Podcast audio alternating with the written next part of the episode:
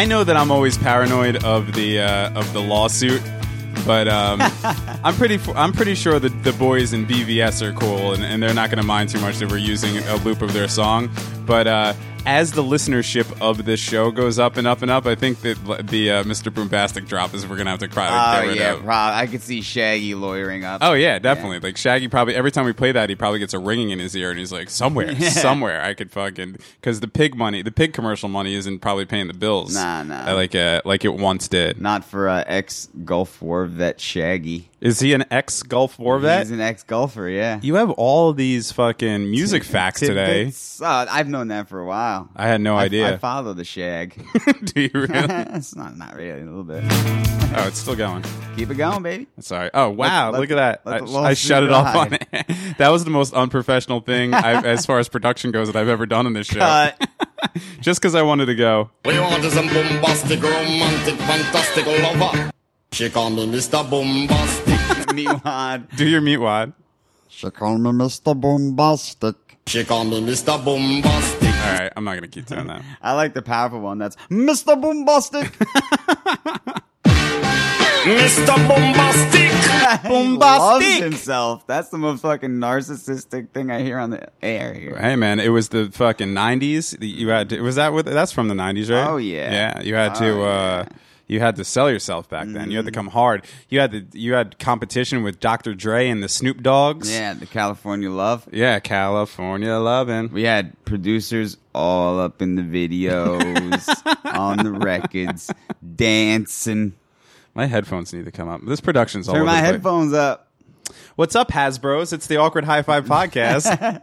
My name is Devin. And my name is Richie. And uh, we've already beaten that Hasbro thing into the fucking ground. Not even close. We're fucking we're scratching at the door of 40 and we still fucking find it funny to just to, to come up with something new and stupid and then just beat it into the Oh, fucking ground. Yeah, that's what we've always done. That shit. There hasn't been a text that you've sent me in the last fucking five or however many 3 four, or 4 days that hasn't said Hasbro in it. oh, true. I love our new like definition of Hasbro. How it could be like someone who used to be your bro. right, he's a Hasbro. Yeah, yeah, that's a Hasbro. I also like the idea of walking into a room and calling everybody there Hasbro's though. Like, what's up, Hasbro's? also, a Hasbro could be somebody that like it, that has something that you want, like marijuana or fucking something like that. that's Like, a Hasbro. He's a Hasbro. Hey, is that guy over there Hasbro? Oh, he's a Hasbro. Is he holding? He's a Hasbro. What's up, Hasbro? as the as the uh, podcast listening audience just stays quiet and because it's only funny fucking to me and you. to us, yeah. or it could just be a bro from Hazlet, Hasbro. Bunch of Hasbros at Raritan. There is nothing but Hasbro's and Hazlet. Yeah, I'll give you that real. much. Fucking, um, that's it's a pretty broy town, I should Mm-hmm. say. All right. Anyway, let's. uh Well, so anyway, welcome to the Awkward High Five podcast. Mm-hmm. Me and you were loopy because we worked out in the sun all day. Nah, well, I slept in the sun all day. That's true, Yeah. and we're gonna get to that in a second. What people need to know is that we're not. You know, they might think that we're big, wealthy podcast stars Mm-hmm. because you know how many people get wealthy off of uh, fucking free internet shows. Yeah. But we're not. We need to work for a living, and, and I specifically have been uh, it, like just doing odd jobs and shit to stay afloat while I'm working on this and a few other projects. And you've been nice enough. We talked about in another episode, but you've been nice enough to to give me a couple days work with your job, which is basically I'm just the lowest guy in the ladder and literally digging holes. The Yeah. world needs ditch diggers too, Yes. as they say, and I have now joined the rank of ditch diggers. Mm-hmm. And let me tell you something. I fucking uh, it's not something that I'm looking to do long term, and it's uh, whatever. But but I fucking I, I like it. I like the work because I'm getting exercise. At the end of the day, I feel good. Uh, I can look at something that I've done and Yeah. uh, and see and see my work and stuff. it. You're and I know it's just song. I know it's just digging holes and shit. But it, it's funny how and we've talked about this a million times, but our generation specifically, and it might apply to other generations. As a matter of fact, I'm pretty sure it applies to this the, the millennials and, and the generation that's now in high school, college, uh, which might still be millennials. I don't know how far those stretch. I, I, I never know the rules of. I thought like, millennials mean people born after 2000, no? I don't know how that works. Like, are we are, are we Gen Xers? No, we're Gen Ys. But I think Gen Y are the millennials. Nah. So are we on the tail end of the millennials? no, we're Gen Y is Oh, now- I'm gonna say Gen Y is in between Gen X and millennials. No, but I think the Gen Y thing was uh, something that they came up with and it didn't stick, and then they went with. Okay, now I got to look it up. Now I got to. I think we're too old for the millennial. What do you? Okay, if you were to guess, and now I'm just ditching what exactly what I was just about to talk about, but uh, You ditch digging? I'm yes. what do you think the years of millennials are? Um, I'm gonna say 95 to present. Okay, millennials, also known as the millennial generation or Generation Y. Oh, so that is us. abbreviated to Gen Y, are the demographic cohort between Generation X and Generation Z. There are no precise dates for when the generation starts and ends. Dem- uh, demographers or demographers, however you pronounce that, and researchers typically use the early 80s as starting bursts uh, and use the mid 1990s to early 2000s as final bursts of the millennial Ah, generation. All right, that's widespread. So we might actually be yeah, we are millennials. but okay, so then, but if it's the early, 80s, because me and you were both born in 1980, Yeah. Mm-hmm. right on the cusp. So if the if it's the early 80s, it might not be 1980. So that begs the question: Are we Gen Xers? no, we're not Gen Xers. Uh, well, I'm looking up Generation X, my friend. I think my older brother is a Gen Xer. It's a good generation and a good band. Uh, do, do, do, Generation X. There are no precise dates. Blah blah blah. Uh, used starting birth years ranging from the early 1960s and the ending birth years ranging from the late 1970s to the early 1980s. Oh, okay, so we might be Gen Xers then. We are we are literally on the fucking transition of Gen Yeah. Xers or millennials. Well, that makes sense because you know the, the I would say the first half of our lives we lived as Gen Xers, and now with the whole technology thing, we live as millennials. I always Besides my luddite self. I, I always thought saw the Gen Xers as yeah, like people like your brother that were maybe five to ten years older than us. Yeah. like the the the, like seventies born people. yeah, right, yeah, Yeah. The, like w- w- like the bands that from the '90s that were getting popular that were in their 20s and the '90s. You know, those were Gen Xers. Yeah. and and you know, in 1990 we were 10 years old, so I didn't feel like a Gen Xer. Like collective soul or Gen yeah. yeah, Yeah, yeah, those like are Gen the Xers. Lemonheads are Gen Xers. Pavement are Gen Xers. Yes, Dinosaur Junior. Ooh, dinosaur. G- well, actually, I don't know. J Mascis is pretty fucking old. pretty old, he yeah. might be a he might be a baby boomer. That Yeah. motherfucker. um, Tad were Gen Xers. True. Gin blossoms. Gen Xers. The Jesus Lizard were Gen Xers. True. MC 900 foot Jesus is a Gen Xer. Bum, ba-dum, ba-dum, bum, ba-ba-dum-ba-dum-ba-dum-ba-dum. Uh, actually, I'm pretty sure that dude's like our age. So, Yeah? I don't know. Yeah, I think he was pretty fucking young. Nah, that song came out when we were like 13, 12. I'm gonna say that third Bass were Gen Xers. Yes, they were. Yes, they were. Especially fucking MC Serch. Yeah, chorus search. Uh, okay, now I've totally lost my train of thought. Okay, let's let's circle back here. Let's rewind. What I was saying was our generation, whether that generation it is uh, Gen Xers or millennials, but we were raised to believe that that uh, jobs, labor jobs, blue collar jobs, were underneath us. Right. We were told that we grow up Stay in school. We we go to college, we get a degree, Yeah. and then we're supposed to go get some fucking marketing or advertising or sales job, and that those are the better jobs, Mm-hmm. and that the that the other job, you know, the the electricians, the plumbers, the the sprinkler installers, the, the uh, of the world were the lowly jobs that that weren't, you know, and and this was just ingrained in us from childhood Mm-hmm. and uh, and I, I, I it's something that I, I, I feel regretful about. I wish honestly, and I've said this to you before. I did uh, when I was in college during the summer, two summers. I did electric work, and I really liked that work. And but it's something in my mind, my stupid. You know, when you're 20 years old, you don't know what the hell's going on. Yeah. And and in my mind, well, in my mind at that time, all I wanted to do was play in the band. Of course. So there really wasn't any other option anyway. But in the back of my mind, I always thought, well, I'm going to give the band its healthy its healthy run, and then you know I'll just get a job fucking working as at, you know in some creative thing at a marketing agency or something. Yeah, like yeah. I don't know why that was always my sh- thing that was in the back of my head. Me too. I, I did a marketing um, internship. I fucking hated it. I have friends that are in marketing and, and, and they tell me about what they do and, and it sounds great for them, but for me, I, I listen to it and I'm like, I wouldn't want to do any of that yeah, shit. it's not like they're fucking uh, Don Drapers having creative meetings with a glass of scotch, Yeah, well- talking about like eat oat boats, it's good for you. There's like they're figuring, they're computing math equations, filling in ad space. Right, right, right. Well, whatever, you know, and I'm not going to diss on, on anyone's job. If there's people that truly enjoy that job, and that's great, it's just not for me. But in the back of my head, that's what I always just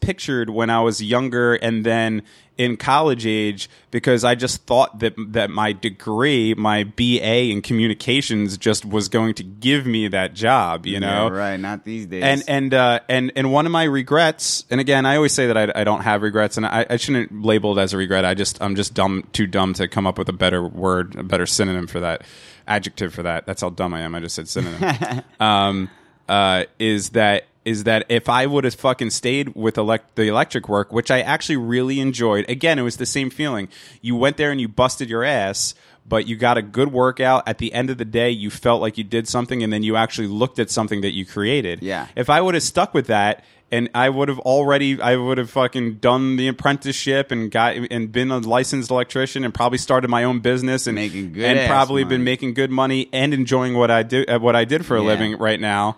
You know, instead, I, in my mind, I was just like, well, I don't do that. I'm not a la- I'm not a hard labor worker, you know, and it's Yeah. ridiculous. Well, also at the same time, who we didn't expect or could foresee what was going to happen to the job market and the economy in at the time of our college graduation. Right. You know, like, welcome. You know, congratulations, you graduated college. Welcome to the worst job market in fucking American history. You know. and, and that's actually that's continued from when we graduated up until now. There's Yeah. nobody that's graduated from the early 2000s until now that's gone into a, a, a good job market. You know, the the media and and uh, will lie and say that the that the unemployment's down and and that the job market's better and, and all of that um, because they have to to move the needle in the stock market and stuff like that. But for anybody that's out there in the trenches, really trying to like find jobs and shit, everybody knows that it's just as bad as it's ever been. And and and a lot of times when they say, uh, you know, a lot uh, when when the job, oh, you know, uh, fucking four hundred billion new jobs are available in the last three months or whatever.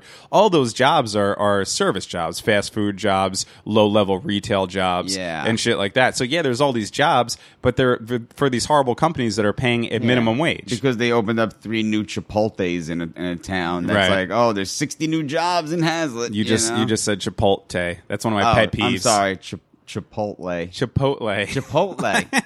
I don't know. I hate that shit. yeah, it's it's fucking uh, it's too expensive for I how hate bad it is. anything Chipotle. Yeah. Oh, I actually actual Chipotle I like. Really? Oh man, have you ever Is had it- Chipotle mayonnaise? Isn't it like a black Mm. bean nard? All right. Anyway, let's not discuss that. What I'm saying is, uh, is that is that fucking. I wish that I and it's all my fault. I should have, you know, just because that was what's out there and what I was told, I didn't have to believe it.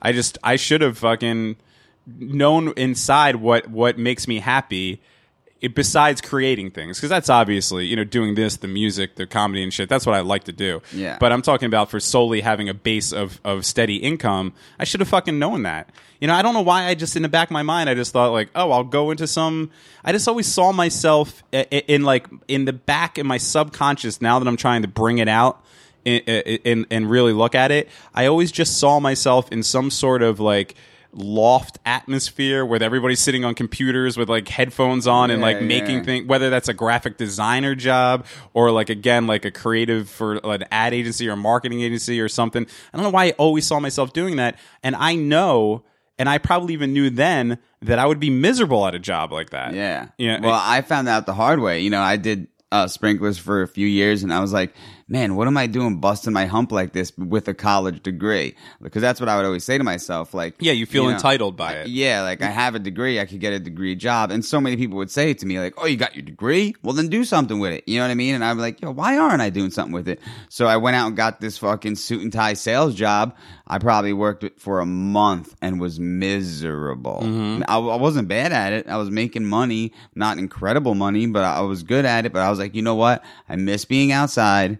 I miss being physical. I miss being tan. I miss being in shape. Right. Because all that happened when I got that job was I got white, fat, and fucking tired. you know. Yeah. Uh, Well, I, I I can attest to that. I you know I I worked uh, management. I was management level at, at a retail job for a very long time. Um and uh and I I you know it, it was probably uh two parts fucking me being depressed because I hated the job, but also two parts being not really on your feet as much. And it, you know it was a half on my feet, half like an office job, but I would eat like shit you know and especially when in the last four like five years when i was working in manhattan you think of you think of new york city as a culinary uh, hub right? And you're like oh new york they got the best food. And they do in certain spots. That's if you fine dine. but union square is is a fucking a, a vapid wasteland of just fast food there's well, Union Square is like a little carnival area. but what I'm saying is that in my area of Union Square where I worked, it was there was nothing. y- You had to go out of your way to find decent food. And again, and yeah, and if you, and if you did, you're paying twenty dollars for lunch, which you know who the fuck can afford that while you're trying to live in that area. Mm-hmm. Yeah. you know. So I would end up eating fucking Wendy's and Taco Bell, Mm-hmm. pizza, uh, you know, shitty fucking Chinese food and shit every single day of my life. I was the fattest and the most depressed that I was when I was working that. And now I, I see people like I actually saw a friend of mine over the weekend and uh, and sh- and I hadn't seen her in a while, and she was like, "Man, you lost so much weight." And everyone's been saying that to me lately, like, "Oh, you lost, you're looking so good, you've lost so much weight," or whatever. I'm not saying that to toot my own horn. These are just the feedback that I I'm getting. I hear the fanfare, Dad. Okay. Yeah. and uh, and and and the and yes, I have been working hard on that. I've been working out and working physical jobs and eating better and all that stuff. But that never would have happened if I didn't get out of that job. Yeah. That job was the reason that I was overweight and right, depressed. of course. Well, when you're depressed like that, you eat. Right. You know? There was actually a- Comfort foods. You know, I- and I think about it now. There, there was a dude that I worked with in the early to mid two thousands in the same kind of job, um, and and, uh, and he was a great guy. I love the dude, um, and he quit and went on to different things. And I hadn't seen him in a few years, and then I ended up seeing him, and he was always like a heavy set dude. Uh, so so it wasn't like me where I, I'm I'm naturally like a thin guy, or not thin, but you know like a regular sized guy, and I just put on all the weight because I was just eat, going uh, working hard at putting on weight by eating and drinking and just being an asshole. Yeah. He his natural state was kind of just to be a little bit on the thicker side. Yeah, he's large. Yes, and I a big boned, as the liars say. And uh, and I fucking saw him a year or two later after he left that job, and he was slim, trim, in control. Yeah. And I was like, God damn, Johnny, you fucking look great. And he, and he said the same thing to me. He's like, Yeah, I got the fuck out of this shithole. Yeah. And it's it, it's just the way it works. Yeah, There's so many people out there that are just sitting in these office jobs, just rotting the fuck away. Yeah, like in, in the fucking words of Adam Sandler, you know, every accountant has a huge ass. You see my accountant, huge ass. What's what's that from? uh, one of Adam Sandler's movies. You're way more versed in Adam Sandler movies than I am. I stopped right around fucking Billy Madison. Or, really No, uh, Oh, Happy Gilmore. They've gotten so much better. Little Nicky was the I was gonna say one. Little Nicky probably. But After that, by Yeah. the time I saw that, I remember seeing that bullshit one where uh, Drew Barrymore has amnesia or something, and I was Uh, like, that "Oh, one- I'm not watching That's these anymore. probably like my least favorite one. But no, he, he does some goodies. But yeah, I'm sure your job dictates your diet hundred percent. and people say, and people might be listening to this and saying, well, uh, uh, well, first of all, I'm sure uh, most people listening to this do have some sort of office job, so they probably can relate to this situation. But people will uh, say, uh, well, why, you know, why can't you exercise before work or after work? And some people do, and I give them all the props in the world. But if your job is, me- if you hate your job so much that it's just mentally defeating, it, it takes all of your energy to get through that eight or nine or nowadays 10 or 11 fucking hours of the day that just and and and the mental energy that you exert on these shitty jobs sucks your whole life force out Yeah. and there's no you know Who wants to do anything else? like yeah Uh, uh, like uh, like I've worked and and again I'm just I'm just digging holes for fucking some cash on the side right now but in the few times that I've worked with you doing that, yeah, I've been physically tired at the end of the day, but I still feel better than I've ever felt for the most part leaving my old job where I was making real money doing shit. Because whenever I left that job, I was mentally f- fucking Right, right. You know, I was able to work with you from eight thirty this morning. to- We worked from like eight thirty to three thirty in the burning ass sun. Got dirty as shit. So I, I probably sweated and then stopped sweating twelve or thirteen fucking times, and then still came home, did half of a workout, uh, wrote a few pages of this thing that I'm writing, and then and then fucking prepared for the podcast. And now we're doing the podcast, and and I don't feel exhausted from it at all. Nice. you know. Nice.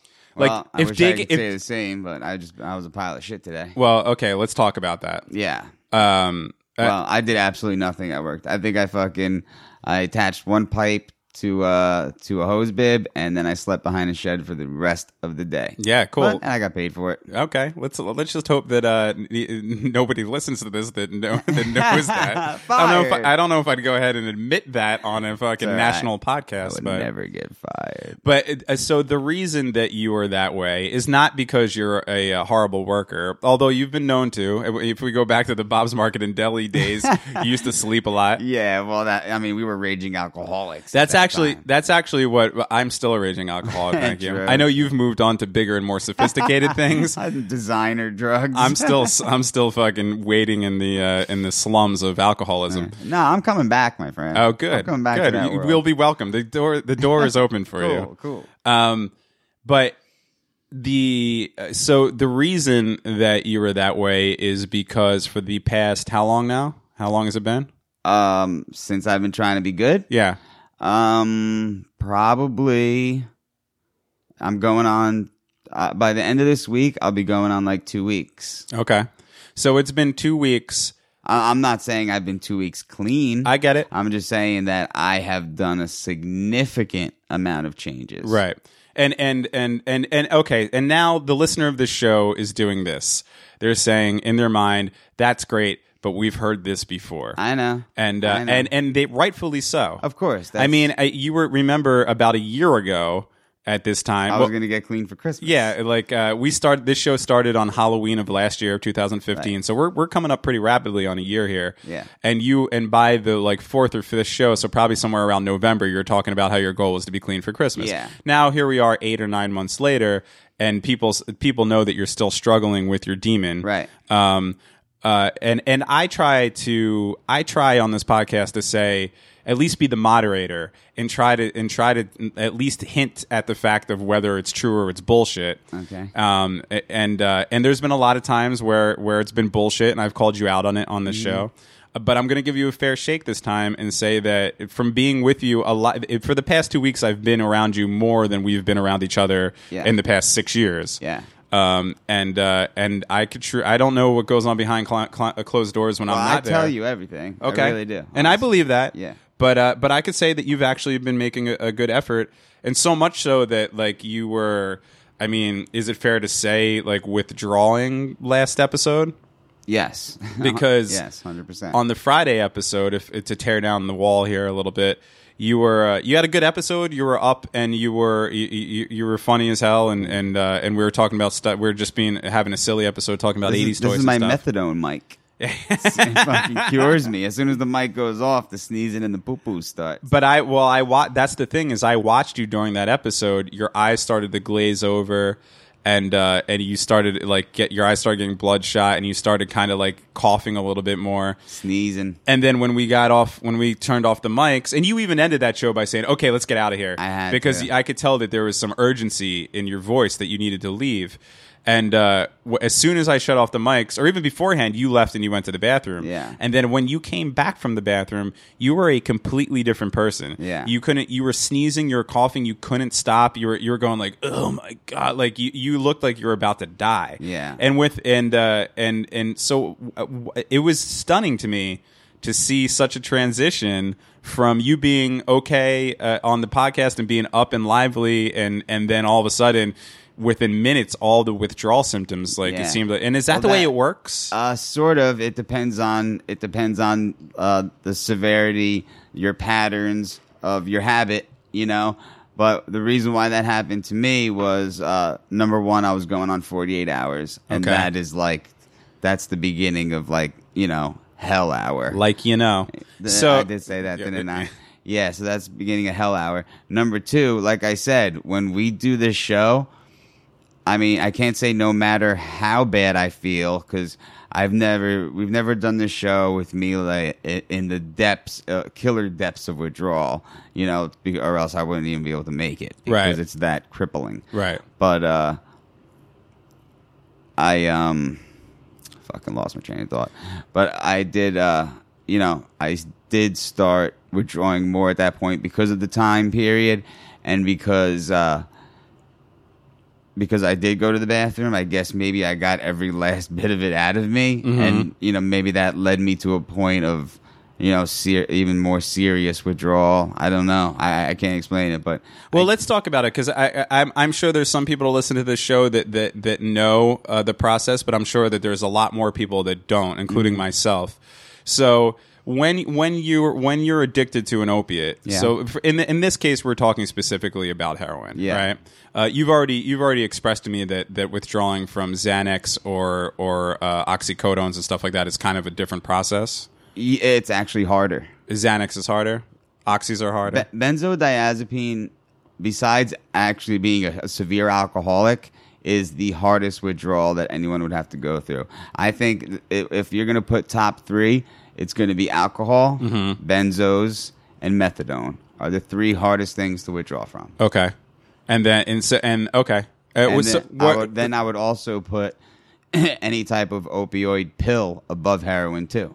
okay, I don't know why that is. I've heard it's because you get the, a continu- you get a same dose over and over again that doesn't change. And with heroin, you could get something that's more cut, something that's not as potent. Mm-hmm. You're getting you know a mixture of shit that you know really isn't mostly heroin, Right. you know, so it's it's different eh, because I could attest to the fact that withdrawing off of pills is way harder than withdrawing off of heroin. okay.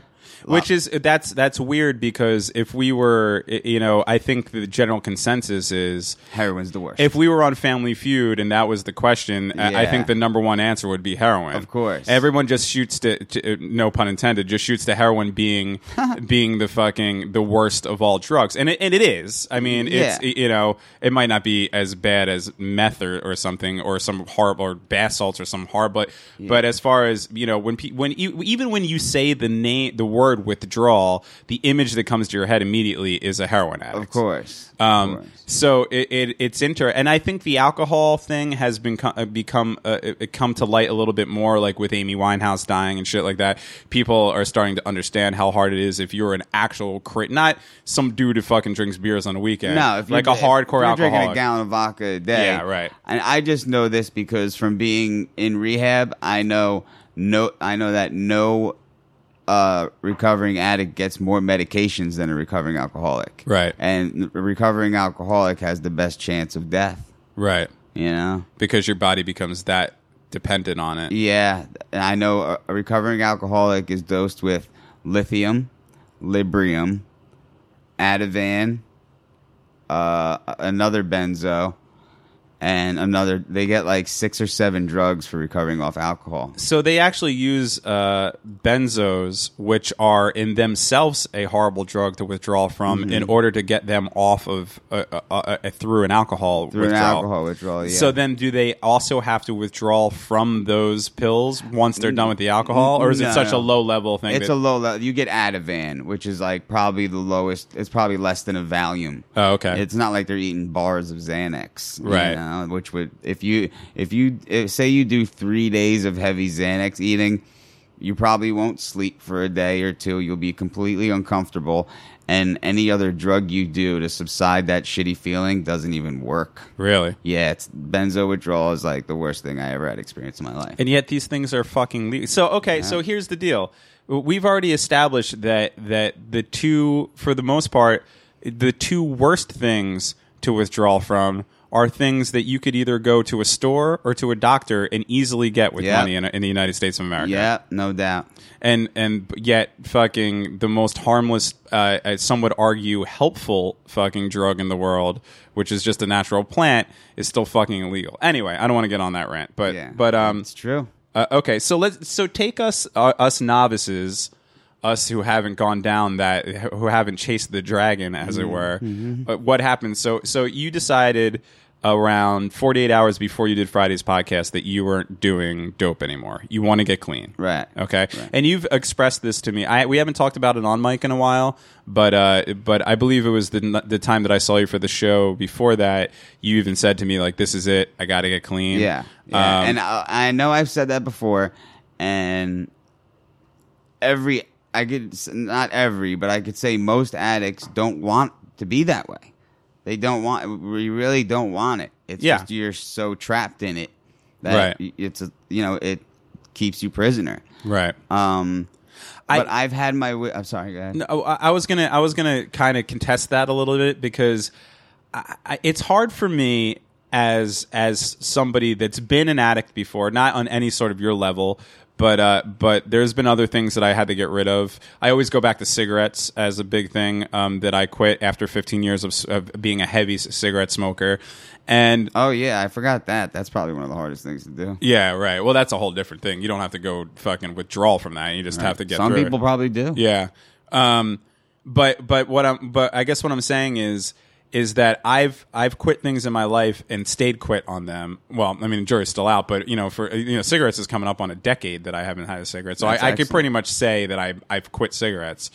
And but my I knew one of the reasons that I quit cigarettes is because my will to do so was so strong that I I just told myself that I'm not going to back down on this no mm. matter what. And, And I we did so many damn shots that you didn't have the energy to smoke. yeah, right. but I feel, but I feel, and this might be me being ignorant to the situation because I've never been addicted to an opiate or a benzodiazepine. Is that what they are? Benzodiazepine. Diazepine, mm-hmm. or or even had the withdrawal off of, of some you know of alcohol. Mm-hmm. Uh, that I feel like if you do kind of give yourself that steel reserve where you say, no matter what, this isn't going to happen again, and you really from the bottom, from the depths of your soul, really want that Yeah. that's when you get clean. Of course, but I think true. I think addicts, uh, they're always in their subconscious.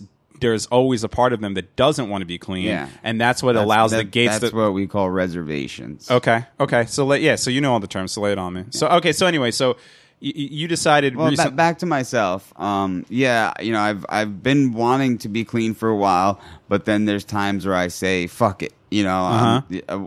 I, I and the problem with me is it's the same same problem that we both have with comparing ourselves to say a celebrity that's the same age as us where we say oh man we got to step it up i'll look at an addict who's older than me that has made it far and is still functioning and i'm like oh well if he can fucking do it then i could just be an addict and do it Right. you know it's that comparison thing Right. But- so so there, already you're admitting that there is part of you that that there is there is a small part of you that wouldn't mind just being an, an addict I, your I whole was, life. I was speaking in terms of I have thought that. Okay. I have thought that. That's why if I've tried to get clean before, I had no problems with saying fuck it. uh huh. Um, but I would say, um, I, I well, I would say, uh, you know, the tr- traumatic events that have happened within the past few weeks were a sort of catalyst for me thinking this way. But I feel like I've been thinking this way for at least a month now, where I know it's going to be over because I can't stand it anymore. I can't stand the lifestyle. It it's exhausting me. I'm getting older. It can't, you know. I, Yeah, and you're I- I- unhealthy. You you you you you work. It's almost. Uh, I mean, I could I could only imagine that it's almost like a second job in order to fucking like get the shit and do the shit and all that stuff. You spend you spend all your time, extra time, money, and effort on getting it. You know, so you're you're like at it's a certain. not that hard to get. Well, you know, you, you know what I'm But, saying. yeah, it is a lot You're spending all your money on Money, it. yeah, You money, know, so money. so you're pretty much wor- you're working to support this habit Pretty instead much. of working in order to get somewhere in life. Right, right, right, and that frustrates the fuck out of me. Right Got it, there, yeah. that's enough. You Yeah. know, and then I think back. You know, if I if I add up all the between the money I've spent on drugs, the money I've spent on getting myself out of trouble, the money I've spent on lawyers, I could buy a pretty sweet house cash right now. Right. And then I think to myself, if I if I get clean and still treat my money as if I was an addict, I could save so much fucking money. Well, that's that's like a bigger version of what I, that's always a cliche that people who quit cigarettes do. I never did it, um, but uh, but uh, they do the thing where uh, you, I'm going to quit cigarettes, and then the money I would have spent on on uh, cigarettes, I'm going to put in a fucking water jug or in a savings account, and then at the end of the year, I'll have all this money and take myself on a you know. Yeah. And I doubt most people even get that far. Right, right. But I remember I remember even knowing people that were doing that. Yeah, You know. But I mean, you couldn't compare the amount of money Yeah, people right. spend on cigarettes with the amount of money people spend Sure. on dope. Unless you live in Manhattan, it's probably about the same. yeah, probably. what are smokes in Manhattan? Like fifteen bones. They're like 15 16 dollars a pack. insanity. Imagine being Insanity. I was I remember them going up to six bucks, and we were like, "Fucking a." when I quit smoking cigarettes uh, in 2000, uh, at the very beginning of 2008, um, I I was smoking. I, I'd probably I average it around eight packs a week because I would smoke or eight or nine packs a week because I would I would smoke a pack a day. Uh, but on the weekends when I was partying and drinking and maybe indulging in other things, sometimes I would smoke two packs. Yeah. you know. Uh, and if I, and if I went on vacation or something for a fucking week, I'd probably smoke like fifteen packs that week because I'd just be chain smoking and shit. Now, how much were butts when you quit? Uh, I remember in Jersey Like six, seven bucks. buying them for about five fifty six dollars. Oh, really? Yeah, yeah, that in the yeah. fives? Yeah, That's good. But but imagine being an eight pack a week smoker in Manhattan and you're paying Yeah. Mm-hmm. sixteen dollars a fucking pack. I mean, that's like fucking well, not in Manhattan, but That's 128 That's like rent. bucks. You're Yeah. like you're you know you add it up for a month. That's fucking insane. for a month. That'll probably be like around five hundred dollars. Probably even more than that. I, well, I figured what, it's like sixteen bucks, eight eight packs a day. I figured that to be like one hundred and thirty bucks. So two two weeks would be two sixty. So yeah, like five twenty. Yeah. Oh, yeah. Okay. Yeah. Around there. Right. Yeah. Okay. But still, I mean, that's yeah, fucking that's ridiculous. All right. Anyway, it's a card payment. uh, let's digress back to yeah, your thing here. Yeah. So uh, I, I forgot where I left off, but let's just say like I'm in a new mindset here where I know it's time to get this over with. Well, you came in. You came in again to give another perspective, so people just don't, uh, you know, uh, so I could kind of back you up on this. As you came in, I forget what show it was. It was probably about two weeks ago now, and you were really depressed. I could tell that you're sober because, for one thing, I'll give my credit myself credit for one thing is that I know immediately upon looking at you, whether you deny it or oh, not. Oh, right. I know immediately if you're if you're I higher, know, if you're sober. I know. Well, I'm one of those people where everything is written on my face, mm-hmm. like what I'm thinking, what I feel like, Right. everything. I, I'm like a fucking billboard, right? You know? And you were certainly sober at that time, and you came in and, and you were you were really down the dumps, and you said you said to me, "I really want to get into a rehab program or a detox program, Mm-hmm. um, and I want to do that as soon as possible." And I took that as a good sign because you've you've talked the talk about getting clean for a long time. The people on this podcast have heard it and everything, but that was the first time that you really came to me and said. This is I need to get myself into one of these things because this needs to be over with. Yeah. you know. Yeah. Uh, all the other times it would want to. all the other times it was oh i'm gonna i'm gonna stop and you would try to stop but then you know you would still fucking be doing a little bit to stay you know and shit like that yeah. so okay so anyway so then so now you made a decision to start uh kind of weaning off on your own until we could get you into one of these programs Exactly, exactly. And uh, there's no point, and you know, because a lot of drug addicts have the mindset to say, you know, this is going to be my last hurrah, and I'm going to rock it until I get sober. And I, yeah that'll I, ne- that never never I, works I think the exact opposite. I think it'll be a lot easier for me to get sober if I'm coming off of a little habit as opposed to my fucking bombastic habit. Right. You know? Yeah. Right. Yeah. I mean, that's the same mindset of I'm going to start my, my diet starts tomorrow, so I'm going to eat this whole fucking cake Yeah, tonight. yeah. You know, that's not the way it works. Right, You know, you have to fucking know that you're going to do this and get into the mindset of doing it, and then to just do you do, do the work. You got to adapt. You got to fucking adapt. uh, you know, uh, Maria Bamford has this this awesome thing, and I'm sure that she got it from um, one of these self help books or whatever. But I was reading an article with her, and she and her thing is she just tells herself all day, just do the work. Like whenever she gets distracted, when if she's trying to write her comedy bit or write her show or do whatever she needs to do, she just sits there and she says, "Maria, do the work, do the work, do the work," and that makes so much sense because if you just break it down into that tiny little thing, if you're looking at the the the grand uh, scheme of things, if you're if you're constantly looking into the future and like for you, you're looking up a fucking mountain and and it, and so it, it, you're thinking if you're like I've been my whole life and I'm trying to fight and I'm sure most people are is if you want to accomplish something say like you want to write a novel or you want to fucking write an album or or whatever it may be that you want to do you you automatically think to the future of when that's done and what it's going to be like when it's done Yeah, yeah. and that that just that thought alone is so big and so encompassing Creates pressure. it paralyzes you to get Yeah. started on it mm-hmm. uh, so whereas if you were to break it down into tiny bite-sized increments and only focus on those increments Mm-hmm. sooner or later you will have climbed that mountain without even knowing Yeah, it yeah, yeah. And- that, that makes perfect sense. That's I guess I'm thinking that without thinking it. Right, and that, and I think, and that's why I bring it up is because I believe that's the, what you're doing now is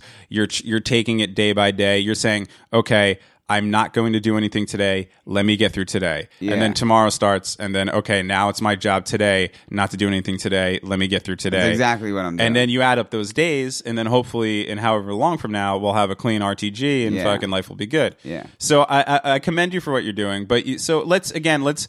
So, uh, so you you want to hear about the withdrawal process? yeah, so you you decide uh, to to not take it, and then like forty eight hours is like you said when it hits. Um, well, like I said, it, it all depends on how hard I'm going because, you know, if I have a serious, you know, run going, I can start withdrawing it within the same day. okay, And it's not like super serious withdrawal that you witnessed, but I'll start, uh, it starts, for me, it starts with yawning and eyes tearing. That's Mm-hmm. always step one. I'll, I'll yawn like a motherfucker and my eyes will tear like crazy. Really? Uh, Yeah, that's what, that's the first thing to happen to me. And then, uh, after that, after, because then that, the, the tearing shit starts going away. Then that's, what, you know what? Can I interject for one 2nd That's very weird because yawning and and eye waterness. Uh, now, you, you normally you would just equate that to sleepiness because that's what happens when you're tired. Your eyes get watery and you start yawning. But those are both of those things are huge uh, symptoms of of my anxiety. Whenever I have heavy anxiety, especially if it's about, before I'm about to do something like perform in front of a crowd or something like that, I yawn like crazy and my eyes water like crazy. Well, also at the same time of that happening, you have crazy anxiety in your body. Well, that's what I'm saying. So, do you think it's that's that's a, a symptom of the anxiety, or is that more of a? a I think that's weird because everybody gets that. Okay. You know, so I don't know if everybody gets anxiety, but I fucking do, and it it shoots down my left arm. Like I, there's sometimes when I'm withdrawing where I, if I had a fucking axe available, I'd chop off my left arm. Really? Yeah. It go. I, you know, your blood itches. You know, and a lot of people complain about the chills. I'm more of an overheater. Uh huh. I welcome the chills. You know, like I rather have the chills and be wrapped in a blanket than the. I get like, I guess you know, what women on menopause call heat flashes. Hot flashes. Yeah. Yeah. that's what I get instead of the chills. Like I, I get the chills. You know, you get the goosebumps and shit, Mm-hmm. and then you'll like put on a hoodie, and then you'll start sweating, and then you take it off, and then your sweat turns to ice, and then it's just like, and there's no, there's no comfort. Your comfort So is gone. So this is all within the first day of, of this hitting. These Well, all these symptoms hit at once, or the, or is it de- delayed? Uh, No, like I said, the first thing to happen. Well, for me, you know, I, Yeah, I'm yeah. sure everybody's different, but for me, the first thing that happens is the yawning, the eyes tearing, and then you know, then comes like, I mean, the anxiety's there. That's that's always there, Right. me. You know, as soon as the drugs were off, I'm anxious whether I'm withdrawing or not. You know, Mhm, yeah. that was that's what led to my drug use in the first place, probably. But um, and then you know the the uh like the the goosebumps and shit come in, and then like I'll get these rapid sneezing fits. mhm, which I witnessed. Yeah, and and and they're violent too. It's not it's not like you're just like achoo, excuse me. You're just it's you're literally like your body's forcing you to get rid of shit. Yeah, at a like very violent, in a row. rapid pace. Yeah, Uh-huh. it's almost like, and a lot of them backfire because they're happening. So many are happening that they're backfiring, and I feel like my lungs are going inside out because I'm like, you know, they're not even full achus, Uh-huh. you know, and then, uh, you know, And, and and could that be? And you know, of course, I'm no doctor or anything, but could that be a, a false, like a false uh, thing, like uh, a reaction that your body's having? So there probably literally isn't some sort of contagion or germ that your body needs to to exhume, but it's because your body believes that it's it's sick. Like you have some sort of virus because you have all those symptoms that it's actually going into its natural state of this is what we do when we have these germs inside of us and you're trying to get these germs out that don't really exist. It's more of a because your your brain's all fucked up. Well, I mean, it could be a body reaction to get the drugs out. It Okay. could be that. I don't know. Uh, the the most that I know about the physiological effects of heroin is that number one, it depletes your serotonin. We- Uh-huh. We all know that, Right. And uh, number Serotonin's gone. and number two, um, She gave I, up. uh, I don't I don't know the scientific term for it. I'm drifted gonna- away. I'm sorry, my OCD made me have to finish that. I'm Alright. sorry. Go ahead, keep going. Was that the last one? yes. All right. I'm I'm not I, I forget the scientific term, so I'm gonna say synapses. Mm-hmm. So let's say I like that term. All right, so let's say the synapses in your brain. They're- those are that's what fire. That's what gives you the cravings uh, for the heroin. That's Yeah. where you get the cravings from. So um, until you satisfy those cravings, you're gonna feel like shit.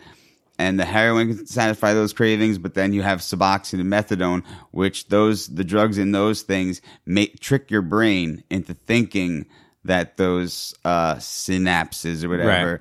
are being sat- satisfied. Satisfied. Yeah. But but uh, but uh, Suboxone and, and methadone are both still drugs on their own, right? Yes. Yeah, Yes. it's not. They're they're not some harmless things that you could take to, to trick your No. brain out of being a heroin addict. Well- you also get addicted to those and would have to withdraw from those Would have to well. withdraw from the yeah, Right. and I sometimes I would hate withdrawing off off Suboxone worse than heroin. Okay. it's just the good thing about Suboxone is that you're not doing heroin, Right. Because you know You're not fucked I'm, up. I'm uh no, you get a lot of people get fucked up off Suboxone. I get rocked off Suboxone if I take a whole entire one, but once I start weaning myself, I'm just good. But um, you do get fucked up off Suboxone, and you do withdraw. Like the withdrawals could be worse off Suboxone than off heroin.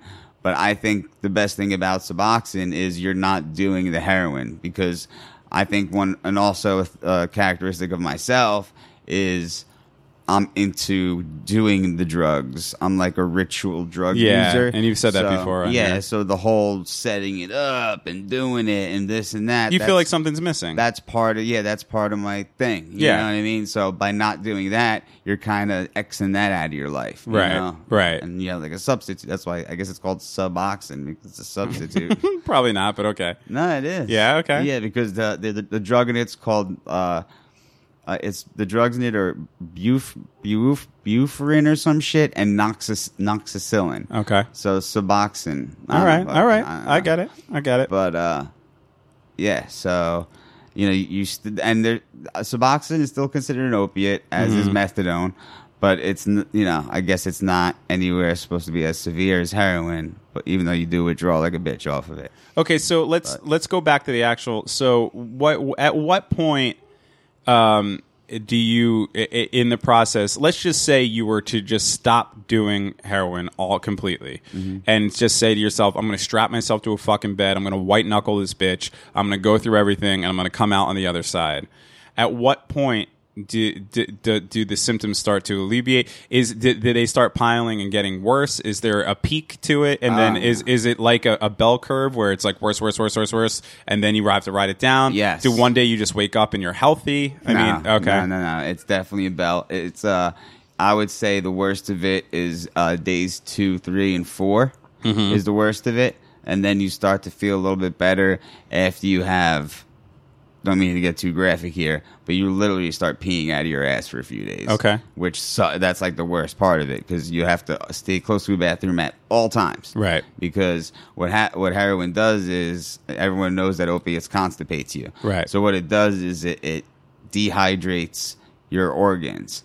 So when you do Sounds take, healthy. Yeah, when you do take a poop, they're either rabbit turds or you're it's like you're giving birth to like a baby's head. Yeah. because they're just dry. So there's no. It's like a jagged rock that there- you're trying to there's shit no, out of. There's no give to it. Yeah. and they, you know, you you never can flush them. You got to plunge them shits down. Right. You know, they don't because they're too heavy to flush.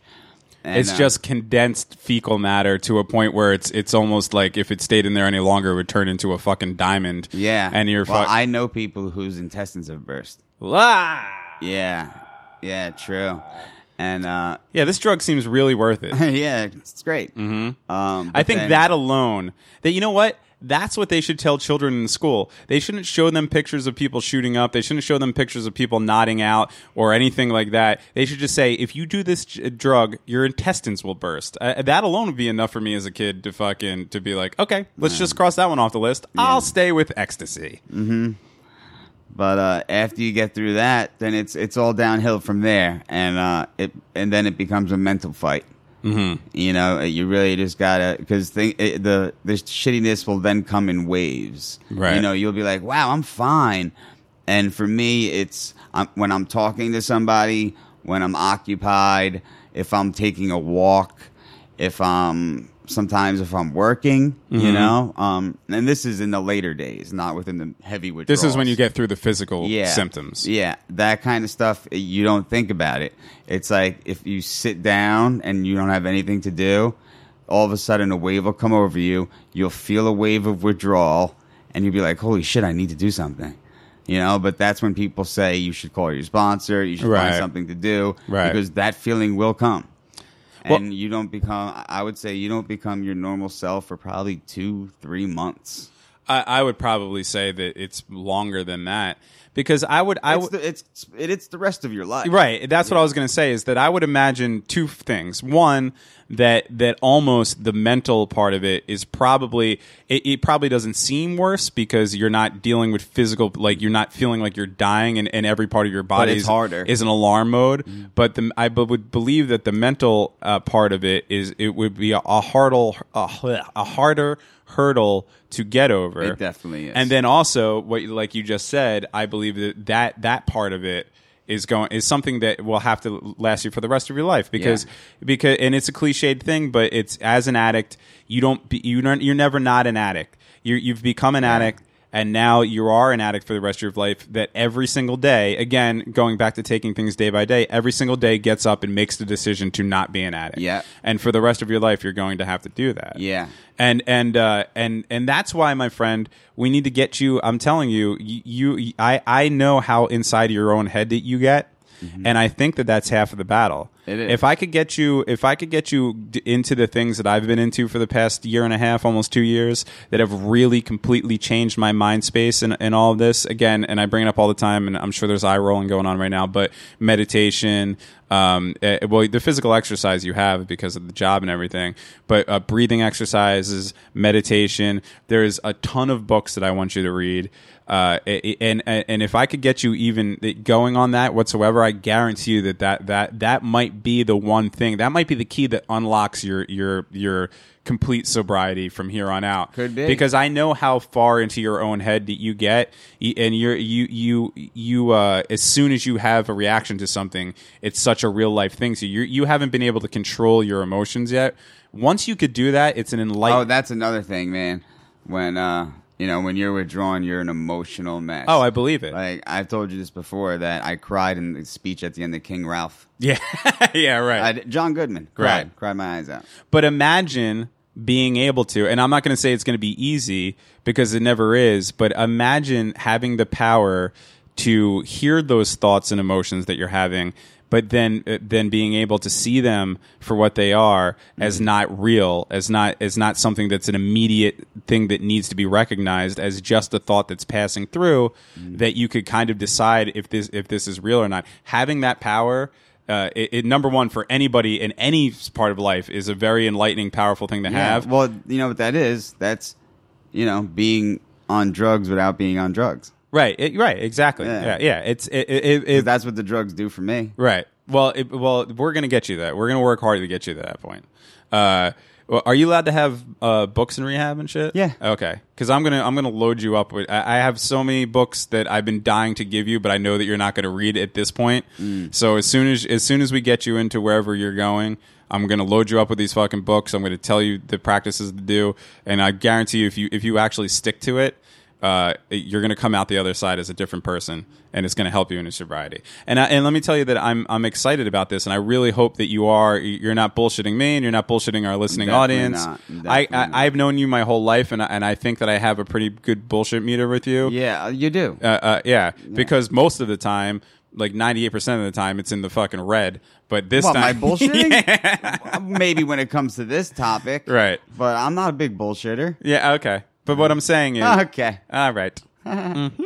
Uh, no, I, but yeah, I'm talking more about this topic. Yeah. But what I'm saying is that I do, I do sense some sincerity here. I think you are at the end of your rope. Yeah. Uh, and just like everybody in your life is at the end of the end of your rope, you know, like, and, and there's that's another thing that makes me feel like you're serious about this because there there are some. Uh, external factors that are going on in your life now with other people that m- may be close to you that are dealing with similar problems and stuff like that uh, that are kind of uh, that, that are kind of t- have taken paths to start getting better and shit like that and uh, you know I'm kind of I, I I don't want to really talk about that but what I'm saying is that there's other things going on too Yeah. it seems like this is the time Yes. it seems like all the external factors have finally come together Mm-hmm. and uh, and and your willingness to do it is uh, Yeah, is I, I want it more than anything. Okay. I, I you know I could say that I really really do. Like I have no, you know I have no uh, passion for getting high anymore. Mm-hmm. I mean I think I'd still be able to smoke a little weed. see that scares me when you say that Why? because because what I what bothers me There's no way that weed would lead me to heroin. And I'll tell you why number one reason. Well, besides I don't want to do heroin anymore, but number one, when I'm high on weed, I can't on weed I can't get high. I can't it- no matter how much dope I do, I don't feel it. right well here's Even crack. here's I'll take the biggest hit of crack and I won't f- all I feel is the weed. really Yeah. Okay, that's interesting. Yeah. I, I I've never done crack, but I, I'd like to believe that even if I was high on a, a, an, an innocent plant, that if I was to just take a big rip of this fucking chemical, I think that would over, supersede the weed No, high. no. Weed is the strongest drug. Besides acid, weed is the weed's almost acid to me at this point. Oh, well, that does happen to me sometimes when I when I when I'll smoke really really good weed. My brother is the world's biggest pothead, Mm-hmm. and he gets like this fucking you know he gets like the cannabis cup winner fucking weed. Yeah, yeah. And and and when you know people on the show Uh, he had two strains. One is Welcome to Autism, and the other one is How long has that van been there? What people listen to this show might might be under the uh, the impression that I'm like a weed head because I talk about weed all the time, and I do smoke weed. I, I am an active weed smoker. But when I tell you that I'm the wimpiest weed smoker in the world, I mean I take two hits off of a one hitter, yeah, well, that's all you need. and then I sit there and I chill. I'm not like sitting there fucking Snoop Dogg in it with fucking all these chambers and shit. or right? like pack a Godfather blunt. but sometimes when I'll smoke with my brother, uh, I'll tend to try to keep up with him, and then that's the part where shit starts getting hallucinogenic. Yeah, well, that happened to me on Christmas here. Yeah. your brother rolled a cannon joint. We smoked it, and I became useless. Right. I couldn't even drink beer. Right. Like, and then we ate food right after, and I like I had nothing to say. I was I had my face down in my fucking pot roast, and I was just fucking stoned, like Yeah. like eighth grade stoned. Right. You know. But remember, uh, uh, you know, now that you brought that up about, I mean, remember when we were younger and we used to do hallucinogenics and you would do like uh, mushrooms or acid and then smoke weed and it would literally kick it up like a thousand percent. Yeah, no doubt. It's it's uh, crazy the way that works. I don't know how it's crazy how weed is the strongest drug there is besides bath salts and meth. It really is, man. But it's but it's not because it's fucking harmless. Oh, I know it's harmless, but I'm just saying it's amazing how much it fucks you up. not only is it harmless, it's good for you. There, there. We were talking about this earlier today, but there's more and more reports coming out from scientific fucking studies Mm-hmm. that cannabis oil. Uh, it, it fucking reverses cancer cells. Yeah. Okay, let me say But that. I feel like that's something we've known for a while now, though. I, uh, but there, I guess it's never been proven. there's scientific proof Yeah. out there. Yeah. I mean, listen to the words I'm saying. Cannabis oil Mm-hmm. reverses cancer cells. That means that there is a plant that grows naturally in in the world that can be consumed through uh, through oil or through edibles or through smoking that actually aids the, the destruction of cancer cells. Yeah. And this fucking plant has been illegal in this mm-hmm. country since whatever the fuck they made it illegal back in colonial times and and and and you have to fucking you can't you don't have to be a crazy conspiracy theory uh, person like I am to think that the only reason that shit was ever made illegal was because of the fact that it that it helps cure cancer and be and be, and that it's beneficial it's good for clothing and fucking paper and all that shit. Because think of how many industries specifically big pharma industries that would probably go out of business or at the very least be able to have to give up their second or third vacation home with their fucking solid gold swimming pools Yeah. to because of this natural fucking air shrimps weed that grows on the earth that will actually help these Yeah. things. It's infuriating. Do you watch that show Weediquette on Vice? I try to. I don't. You know, I don't have television per se. Mm-hmm. Um. So uh, so everything I watch is just on the internet or on Hulu or Netflix or whatever. Right. So I'll try to go on the Vice.com and watch it when I can. But well, you know, there's some episodes that show, you know, not just you know people smoking weed, but people that are sick with other ailments, not just cancer, that they need the weed, mm-hmm. and it helps them. Like the, there's a this family that gives their like eight year old son weed. I forget what he had. I want to say epilepsy or maybe severe autism or something that made him like fucking wacko. Yeah. and weed is the only thing to ever help him. right. Yeah, so they got to give him the weed. and there's more and more of that you know uh it, it, the, it it's the more you read about it and and of course every pothead in the world is out there spouting the same uh stuff and and again i could i could imagine the eye rolls of people listening but the more the more you you uh you read about it the, the fact that that marijuana was made a schedule 1 drug meaning that it was on it's on it's the same illegality as a heroin, Heroin, yeah. or an acid or, or or stuff like that. I mean, acid's a whole nother thing too, but but but at least acid is dangerous. You can over you can oh, it's hard to, but you can overdose on acid. You could fry your shit out on acid. Yeah, you could think you're a glass of milk. But yeah, that old wives' tale. but uh, but it, the fact that that that that weed was put on that same thing when alcohol, which is a fucking ten times worse of a drug, Yeah. ten times more harmful of a drug, and as we established earlier, the worst drug to to, to withdraw from, Yeah. the most deadly of all drugs, on many ways, in many ways, because Mm-hmm. not only is it the most dangerous to withdraw from, it's also you know You could black out and drive off a cliff. the reason people slam into cars and Yeah. beat their fucking wives and all the shit is fucking legal. I mean, it, we and, and I know we're pushing towards that as a nation, but the more and more people that could actually kind of get their mind around that fucking thought, the better we're going to be. Mm-hmm. Because weed needs to be legalized. It needs to be available for people that have cancer and glaucoma and and even generalized anxiety or any of that shit. It helps for every single one of those things. And if we could, if they prove that uh that here I go I'm ranting at the end of an episode again but I'm sorry but but if they prove if scientists science can prove that a cannabis oil could reduce cancer cells then it, it then it, it needs to be something that is looked into and expanded upon in in the fight for cancer Right. Well, I, that's why these people that do believe in this and have you know, studied the research move to Washington or Colorado Right. because they can do that there. Right. They could get that treatment, and they do, and they are doing better. right right and it, what I'm saying is They're just not allowed to go anywhere with it. It need yeah, but it needs to be opened up immediately because there's there's a lot of people out there suffering that this could help. I'm not talking about people getting high, but that's also okay. But I'm talking about just the fact that this thing could help sick people, and because of people, uh, because of the greed of the people that run this country, it's not available.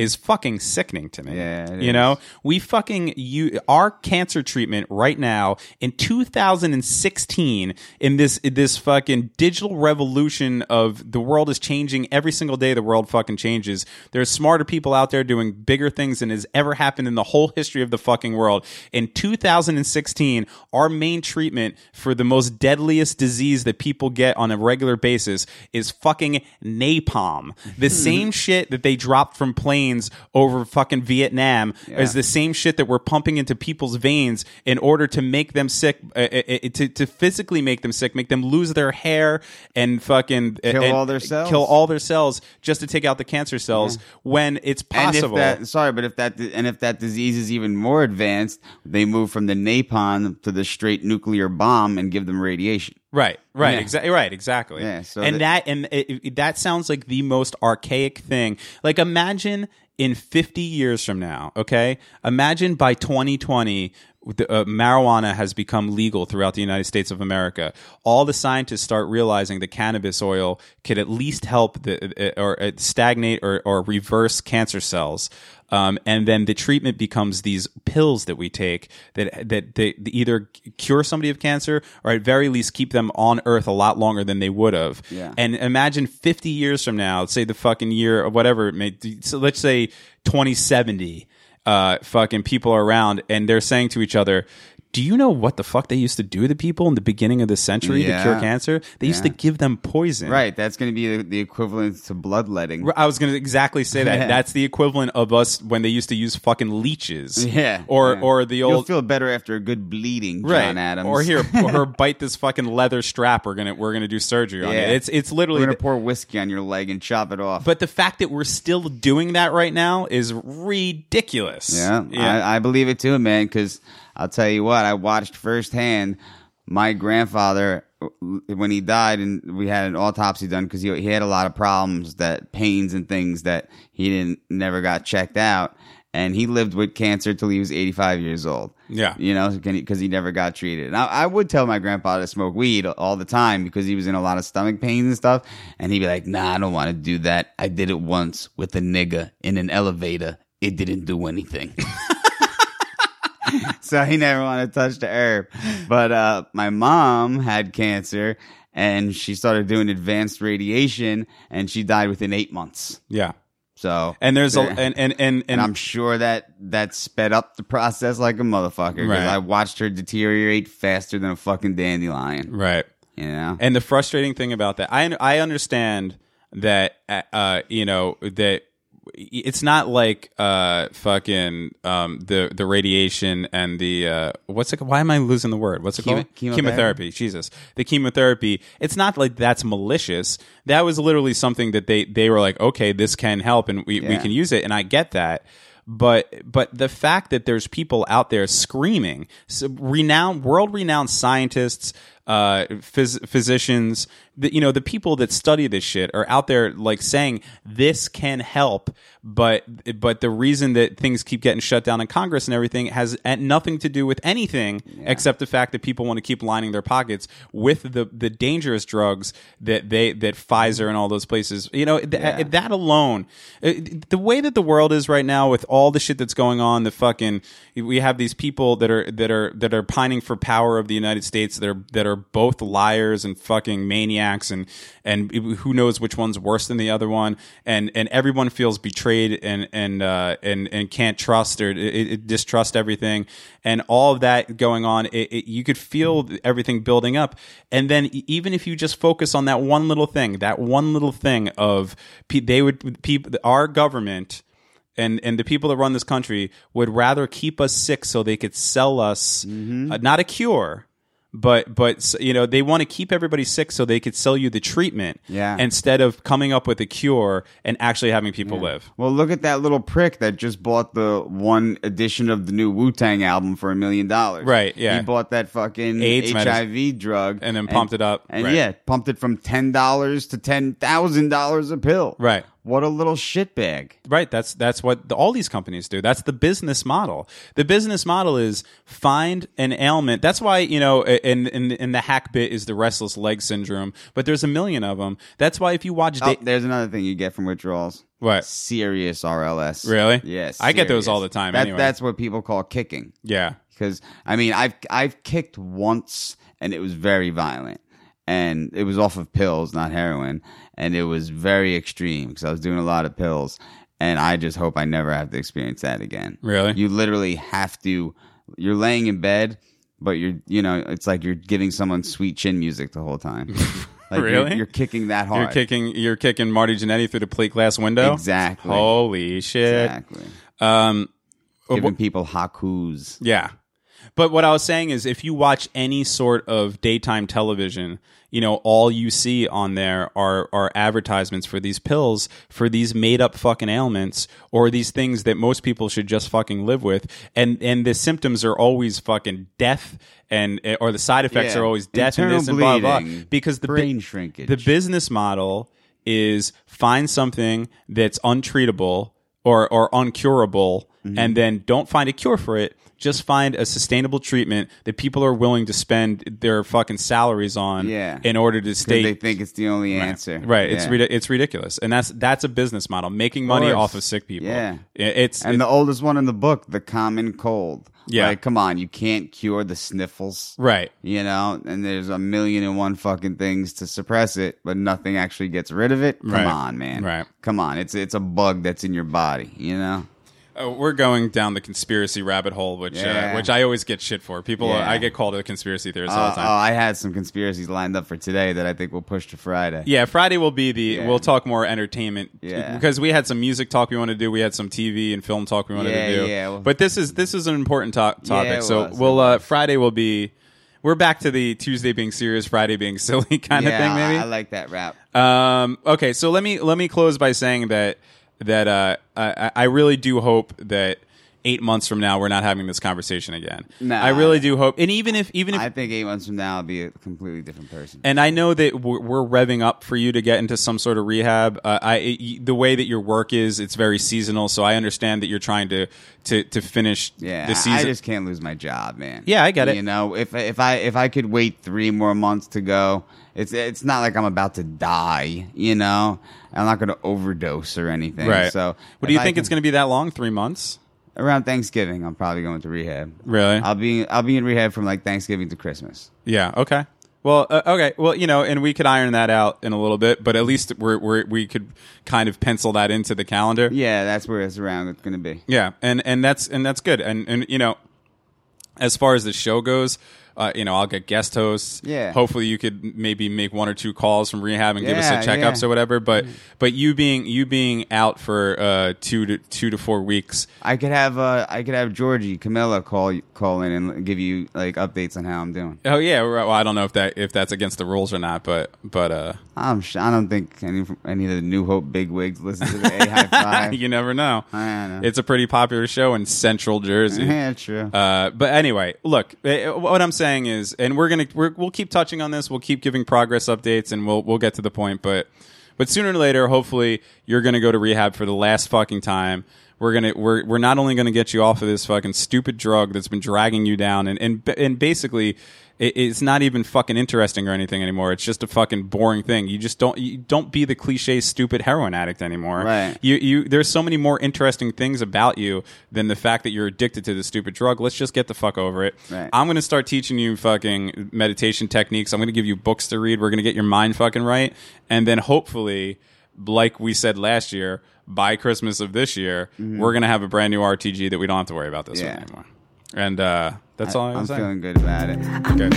Then I can record more of these gems. Yes. Yes, you can start your your uh, keyboard singer songwriter keyboard career again. Yeah. If you could write, I- I wish I could have written ever written a song that was close to this fucking song. this song is a fucking banger, my friend. Yeah. Yeah. I, I how many times have I told you that? Oh, I always feel like you're fucking with me. I'm not. That's crazy. I could hear I hear this song on top 40 radio. The song's great. Let's send it in, man. Let's get rich. You should. Uh, okay. Any last words about anything? Nah, just that I'm feeling really good about this, and I'm, you know, really happy that you're behind me 100. percent Yeah, it makes of me course. feel really good. Yeah. Uh, now you're gonna go sneeze a billion times and piss out your ass. Yeah, pretty All much. Well, have fun with that. Yeah. That I'm not behind you for. I'm gonna I'm gonna stay outside of the room while that's going on. Uh, thank you for listening to Awkward High Five Podcast. Go on iTunes and leave a written review. Once we have 100, we're gonna throw a party, and uh, at that point, hopefully, Richie will be clean, clean, clean. But we're still gonna do a bunch of crazy, weird shit there. We're gonna have people perform. We're gonna all the things that we've ever talked about, and you're all invited once we have 100 written reviews. Uh, otherwise, we'll see you in a few short days. Smoke you up. Get more pain, less wanna smoke you up.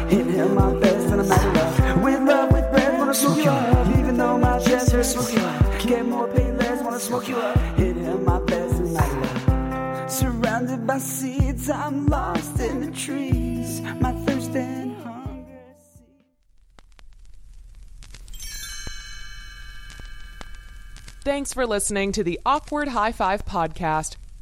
For more episodes, visit awkwardhighfive.com.